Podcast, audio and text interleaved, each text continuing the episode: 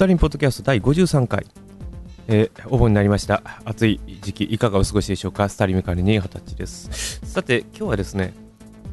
久々に、まあ、ちょっと4ヶ月間が空いてしまいまして大変失礼をいたしました。えこのスタリンポッドキャストもですねまあ涼しくなったっていうわけではありませんけども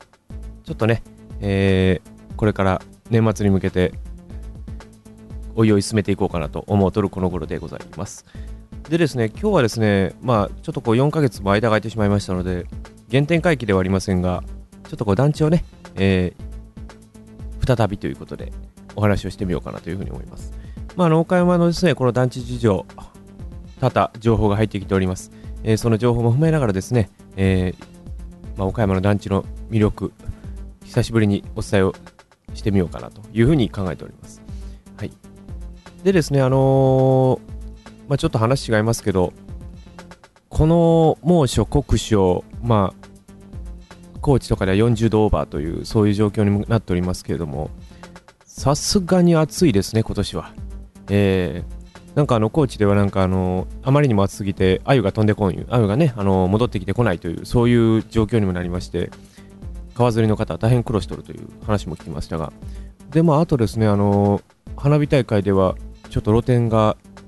火事になってですねちょっと多数の怪我人が出ておるというふうな話も出ております。どうぞね、えー、暑い時期になりました。まあ、ちょっとですね、あのまあ、なかなかこうガソリンをこう持って歩く人はいないと思いますけどもね、えー、その点もちょっと注意していただきながら、まあ、この夏乗り切っていただければなというふうに考えております。はい、えー、それではですね、え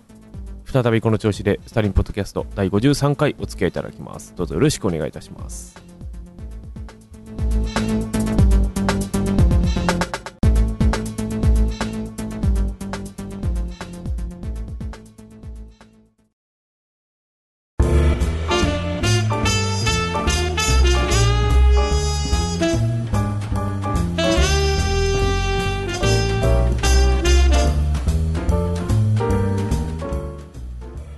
さてですね、今日はまあ団地の話ということで、ちょっと岡山のね、団地の情報をちょっと喋ってみようと思います。あの、いつもかねがねですね、申しておりました通り、岡山市営桜住座、あの、岡山市中区にあるね、えー、市営のさ住宅、市営住宅でございますけども、えー、このですね、5月から解体工事が始まりまして、まあ、1から4号館、えー、8、9号館、まあ、1から4号館は中層重重棟ですね。で、8、9号館、これはまああのテラスハウス住棟ですね。えー、この2棟が、まあ、この5月から解体を開始したと。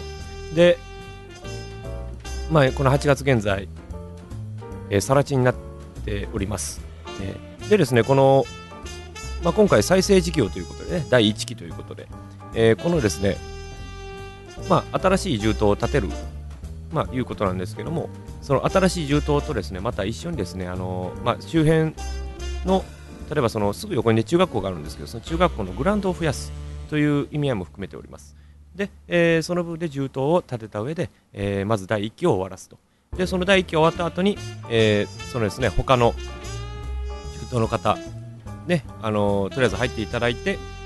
まあ、ちょっとここまではちょっとねわからないんですけども、まあ、第1期を建てた後にその後第2期を建てると。でその第2期を建てて、えー、元のですね桜十座その団地におられた方をえー、もう一度その新しい銃刀へ戻すと、えー、そういう、えー、プロセスを踏むようですね。えーまあ、あの桜十座というのはですねあの、まあ、1から9号館まであるんですけれども、まあ、1号館、4号館、5号館、これはですね岡山県営、これね、ちょっとね、あの結構皆さんね、ちょっと読み方がバラバラなんですけど、あの花畑と言ったりですね、花畑と言ったりする、それぞれちょっとこう言われる方によってちょっとバラバラなんですけど多分花畑であろうと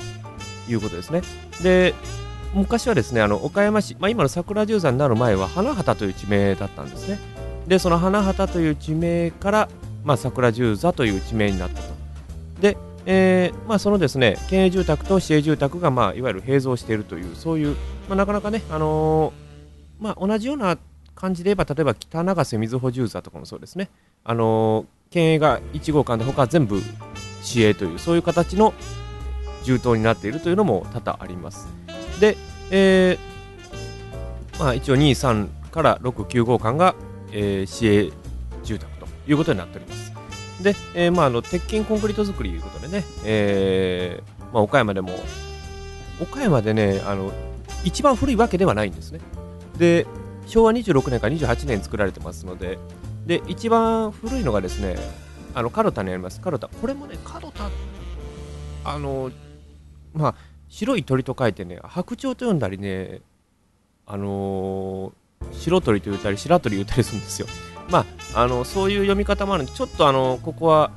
まあ、岡山市の方が言うのは白鳥と呼んでるみたいですね。白鳥十座。カロタ白鳥十座というふうに呼んでる私たちはずっと白鳥と呼んでたんですけどね、えー、あの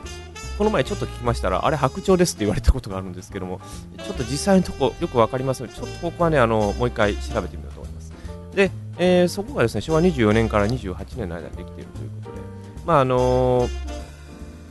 カルタの方はですね、まあその見どころとしましてはですね、その飛び地に立ってるんですね。1、2、3、4、5、6、7とあるんですけど、えー、そういう飛び地で立ってたりとかね、そういう感じもしますので、であとまあ建物自体がまあその手入れも行き届いておるということでですね、あの普通に見たら、ね、多分ね30年、40年代ぐらいに建ってるような建物なんですよ、見た感じ。で、いざね、年齢聞いたとき、昭和24年ですっていうふうに言われて、24年ですって言われて、えっていうふうに思ったんですけど、まあ、なかなかね、そういう、なかなか味わい深い団地でございますね。えー、まあ、その、まあ、ちょっと桜十山戻しますと、その桜十山は26年か28年ということでね、えー、建てられた銃刀でございますけども、あの、なんででしょうね、やっぱりこう、あの、昭和20年代に建ってる建物って実は意外と残残りがいいというかですね、その状態がいいんですね。その、まあ、例えばそのコンクリートが剥げ、まあ、ちょっと何らかの状態でそのモルタルが取れてた、モルタルってそのコンクリートがですね、取れてたというのは、まあ、それはまあ、まあ、それはもう建物といっても生き物ですから、多少の振動とかあっても仕方ないんでしょうけども、まあ、その鉄骨、まあ、その鉄骨が見えてるというわけではないんですけど、若干見えてるところもありますけども、でもその状態で50年、約60年持ってるというのはなかなかすごいなというふうに感じた試合ですね。でまあ、昔からねその老朽化いうのが指摘されてましたけども実際のところはまあその街のね状態いうのも考慮してもう一回新しく建て直すんであればいうことでその桜十座地域全体をきれいにしましょう。いいようにしましょうというそういう岡山市の方策が見えてきていると思います。で、まあ、一応共同企業体が落札しまして第1期工事が約22億円の予算で、えー、総工費ですね。22億円でまず第1期を始めるということになっておりますね、えー、でまああのー、一応その桜十座ができた後にまあその門田も含めいろんなその十座ですね。を含めた統合策を今岡山市も考えておるようです。まだちょっとこちらもまた随時取材しましたのでお伝えします、えー、でまあのよくね皆さん言われるんですけどこの岡山でこの十座まあ住むに座面の座って書きますけど十座。ねまあこれは私の考えですけどまあその団地という定義がその当時まだなかったんじゃないかなと思うんですね。でまあ団地の名称としてはですねまあその規定は特にないんですけどまあそのまあ言うてしまえばそれいろんないろんなもう集合住宅行ったらまあ団地っていうのがありますしまあそのあの宅地がイコール団地っていうこともありますし、ね、まあ、中には工業団地とかいうのもあったりしますけどもね。ただまあどういった話でその30年代からその団地という呼び方になっていたのかっていうのはちょっとまあ難しいですね、えー、まあ、あのよく言われるのがまあその一段の土地。あるいは一段の地域というふうに言って、まあ、例えば団地っていう言い方をしますけどね、えーまあ、ちょっとここはねまだあのあのオーソリティの皆様方にちょっとまたお伺いをしてみようかなと思いますね、えー、まあちょっとまあ桜十座まずちょっと一本メインでちょっとお話しましたけどもそうですねまあちょっとあのまあなかなかねその老朽化でまあそう解体されるようなちょっとまあはず悲しいもんではありますけどもまあ今までにねその私たちも記録に残させていただいてこれから新しい第1期桜十代再生事業ということでスタート切っておりますのでそうですね。これからどのように進んでいくのか、まあ、これからもね私たちも随時その状況を注視していこうと思っておりますのでえまたあの随時情報はお知らせいたします。よろしくお願いし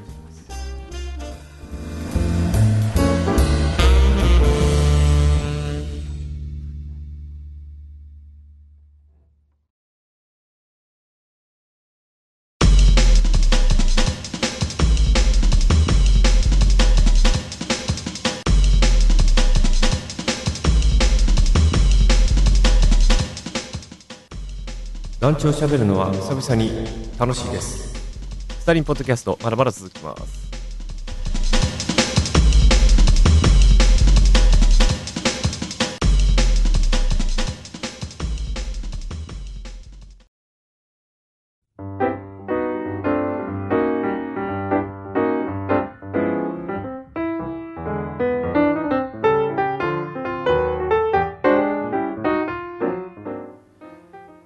はちょっと桜十座のお話をしてみましょうか。あのですね、去年ですね、あの私、実は桜十座の中へ入らせていただいたことがあるんですね。で、まああの、岡山市の方ちょっとご同伴で、まあその解体の前だったので、その解体前どなたも住まれてなかったんですけども、まあその、まあどういうことをするかというとですね、まあその、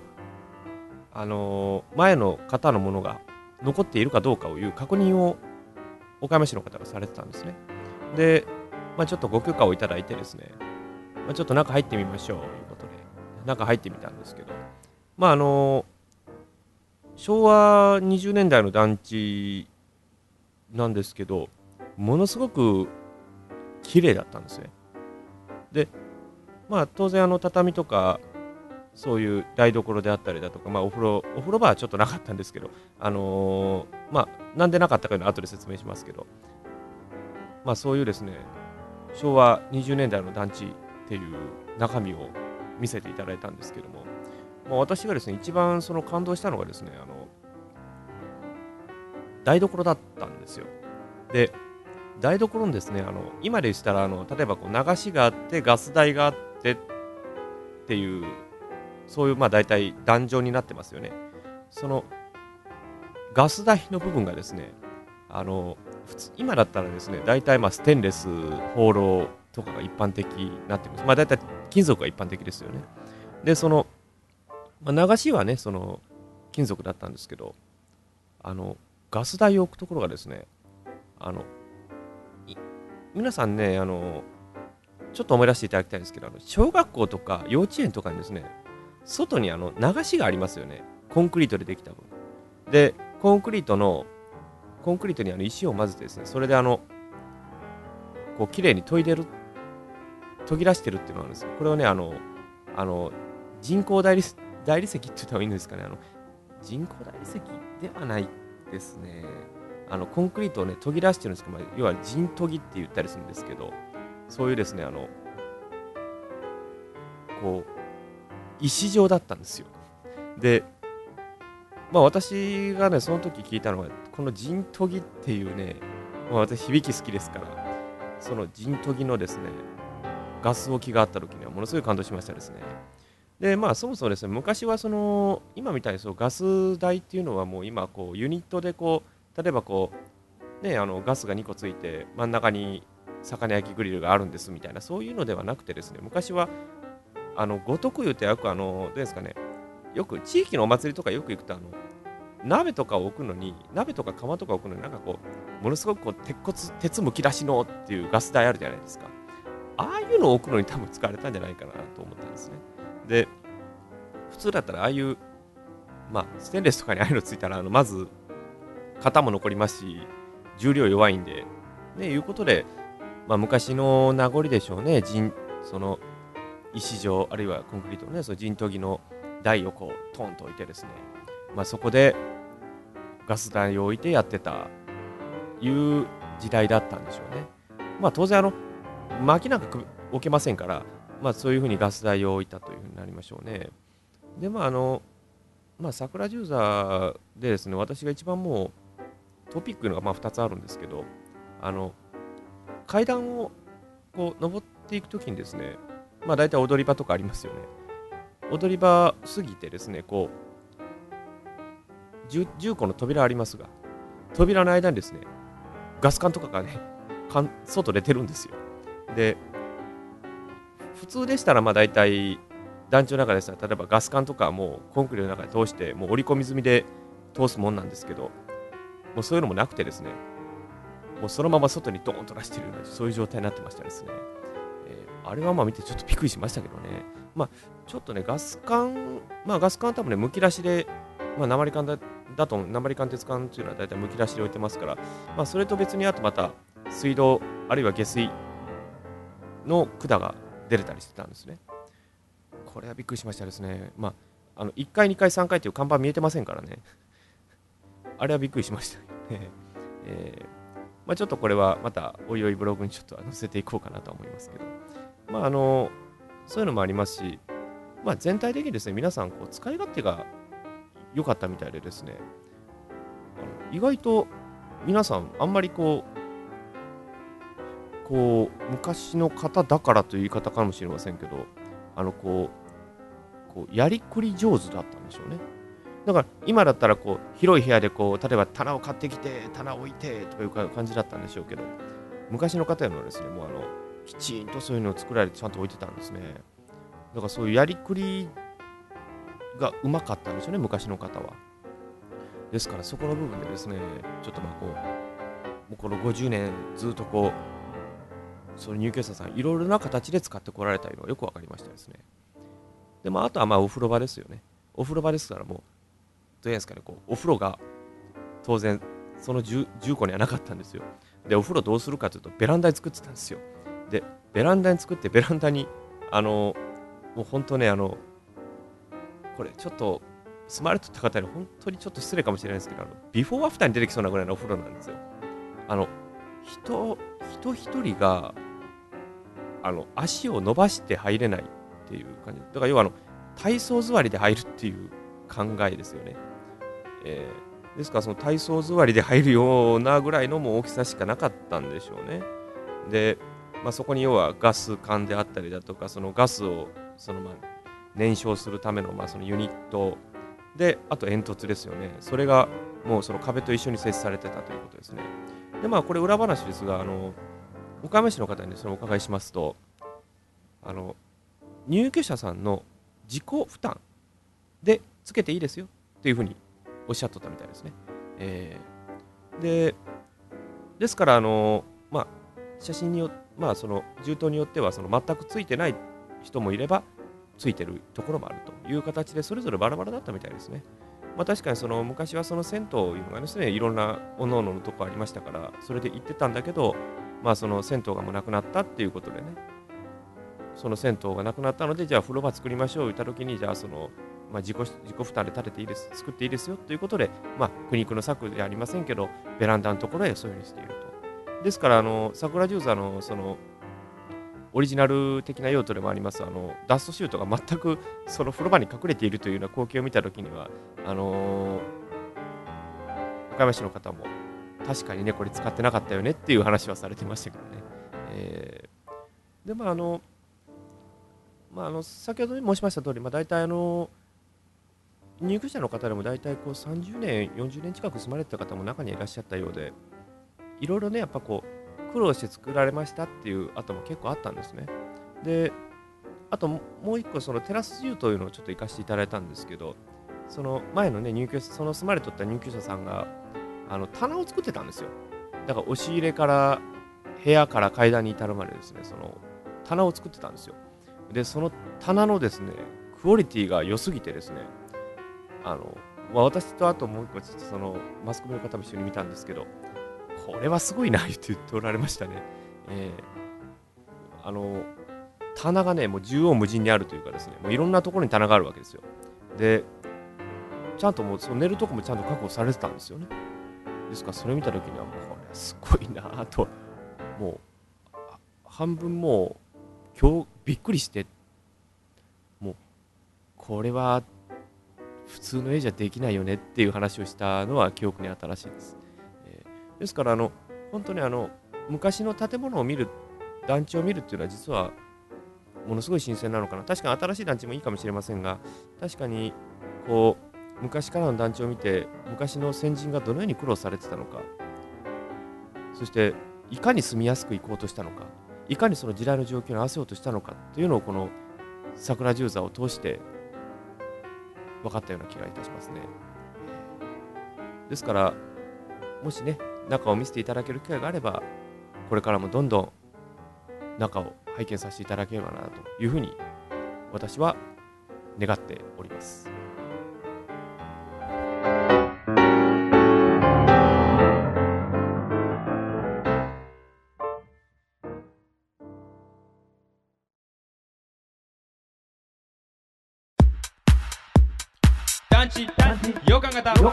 テン入れアニマルライド。カモちゃん。スキップフロア。スターハウス。ツインコリダー。市街住宅。アルジュ横断市営ウェイキー団地団地団地イエーイイエーイ団地の音楽。アート団地特徴といえば団地アンプラグド。団地アンプラグドボリューム6アートエディションは2013年9月24日火曜日から9月29日日曜日まで。ワンデーイベントは2013年9月28日土曜日夕方から。場所は大阪環状線福島駅徒歩10分ギャレリーカフェ新緑湾。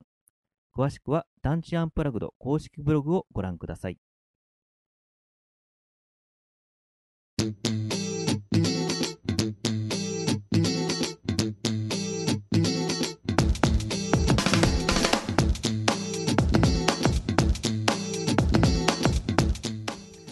さて、スタリンポッドキャスト第53回お付き合いいただきました。でですね、えー、先ほど皆様方 CM の方お聞きいただけたと思います。このですね、団地シーンを彩ります、団地イベント、えー、団地アンプラグドボリューム6開催決定でございます。えー、ですね、この来たる9月28日にはですね、ワンデイイベントということでですね、えー、夕方から予定されております。で、あとですね、9月24日から29日まで、えー、アートエキシビション、え、も予定されております。場所の方はですね、え、先ほどもご説明ありました通り、え、大阪市は北区大淀中にございます、ギャラリーカフェ新緑庵さんにて、え、行われます。どうぞ皆様方のお越しをお待ち申し上げております。なおですね、あのね、ご予約フォームもございますのでね、え今回は予約特典もございます。どうぞね、皆様方、送り足の上、えお越しいただきますように、えお願い申し上げさせていただきます。でですね、えこの53回、本日は桜十座のお話をいたしました。まあ、あの桜十座ですね、えー、岡山でまず団地を語る上で一番出てくるのはまず桜十座であろうかと思いますね。まあ、岡山に桜十座ありと言われる団地の中では、岡山団地の中では、まず外せない団地だと思いますね。ですからね、本当はあの、私も思いますけども、こう昔からある団地っていうのはですね何かこう秘めてるように思うんですね。でその秘めた中でいざこう自分が今までこうずっと子供の時から見てきたような団地ですからその団地を見るにつけ本当にこれからその長い間の年月過ぎていった後そしてまたこれから新しくなっていく姿生まれ変わる姿っていうのをですねまあ、この私まあ、本当には微力でありますけども、こうやって皆様のお目元にご紹介できればなというふうに私は考えております。ですのでね、本当あのこれから第1期工事始まりますけども、どのように進んでいくのかいうのを、まだこれからも随時、皆様方にはお伝えができればというふうに考えておりますので、えどうぞあのよろしくお願いをいたします。本当にあの団地をこうやって語るときいうのは本当に心休まると言いますかね、えー本当にやっぱりこう今やっぱりこういろいろこう忙しい急ぐ世の中でありますからやっぱりそういうこともね、えー、いいでしょうけどもたまにはねこういうのんびりとスタンスで喋るっていうのはなかなかいいんじゃないかと私は思いますねですですからどうぞ皆さんねあの通りかかってでもいいですからぜひともねあの見ていただいてあこういう団地なんだというふうにね心を巡らせていただくのもまたよろしいんじゃないでしょうかさてですね、えー、このサリンポッドキャストでは皆様方のご意見、ご要望、苦情何でも結構です。お待ち申し上げております。ね、あのー、いただきましたら、このポッドキャストの中で随時ご紹介できればというふうに考えております。なおですね、えー、このメールの宛先でございますけれども、この公式ブログの一番上にございます。あるいはですね、あのー、この記事をご覧ください。スタリンポッドキャスト、スターレットリミックス .podcast の、あとですね、gmail.com、あるいはスターレットリミックス .com のアカウント、どちらでも結構ですので、どうぞ送ってみてください。なおですね、ツイッター、ね、えー、用意してございますので、そちらでもフォロー、あるいはダイレクトメッセージ、リプライ何でも結構です。こちらもご覧いただければと思います。よろしくお願いいたします。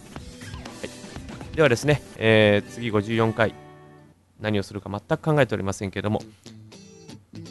この54回、ね、お付き合いいただければと思いますので、よろしくお願いいたします。では、続きまして54回でお会いすることにいたしましょう。それではまた。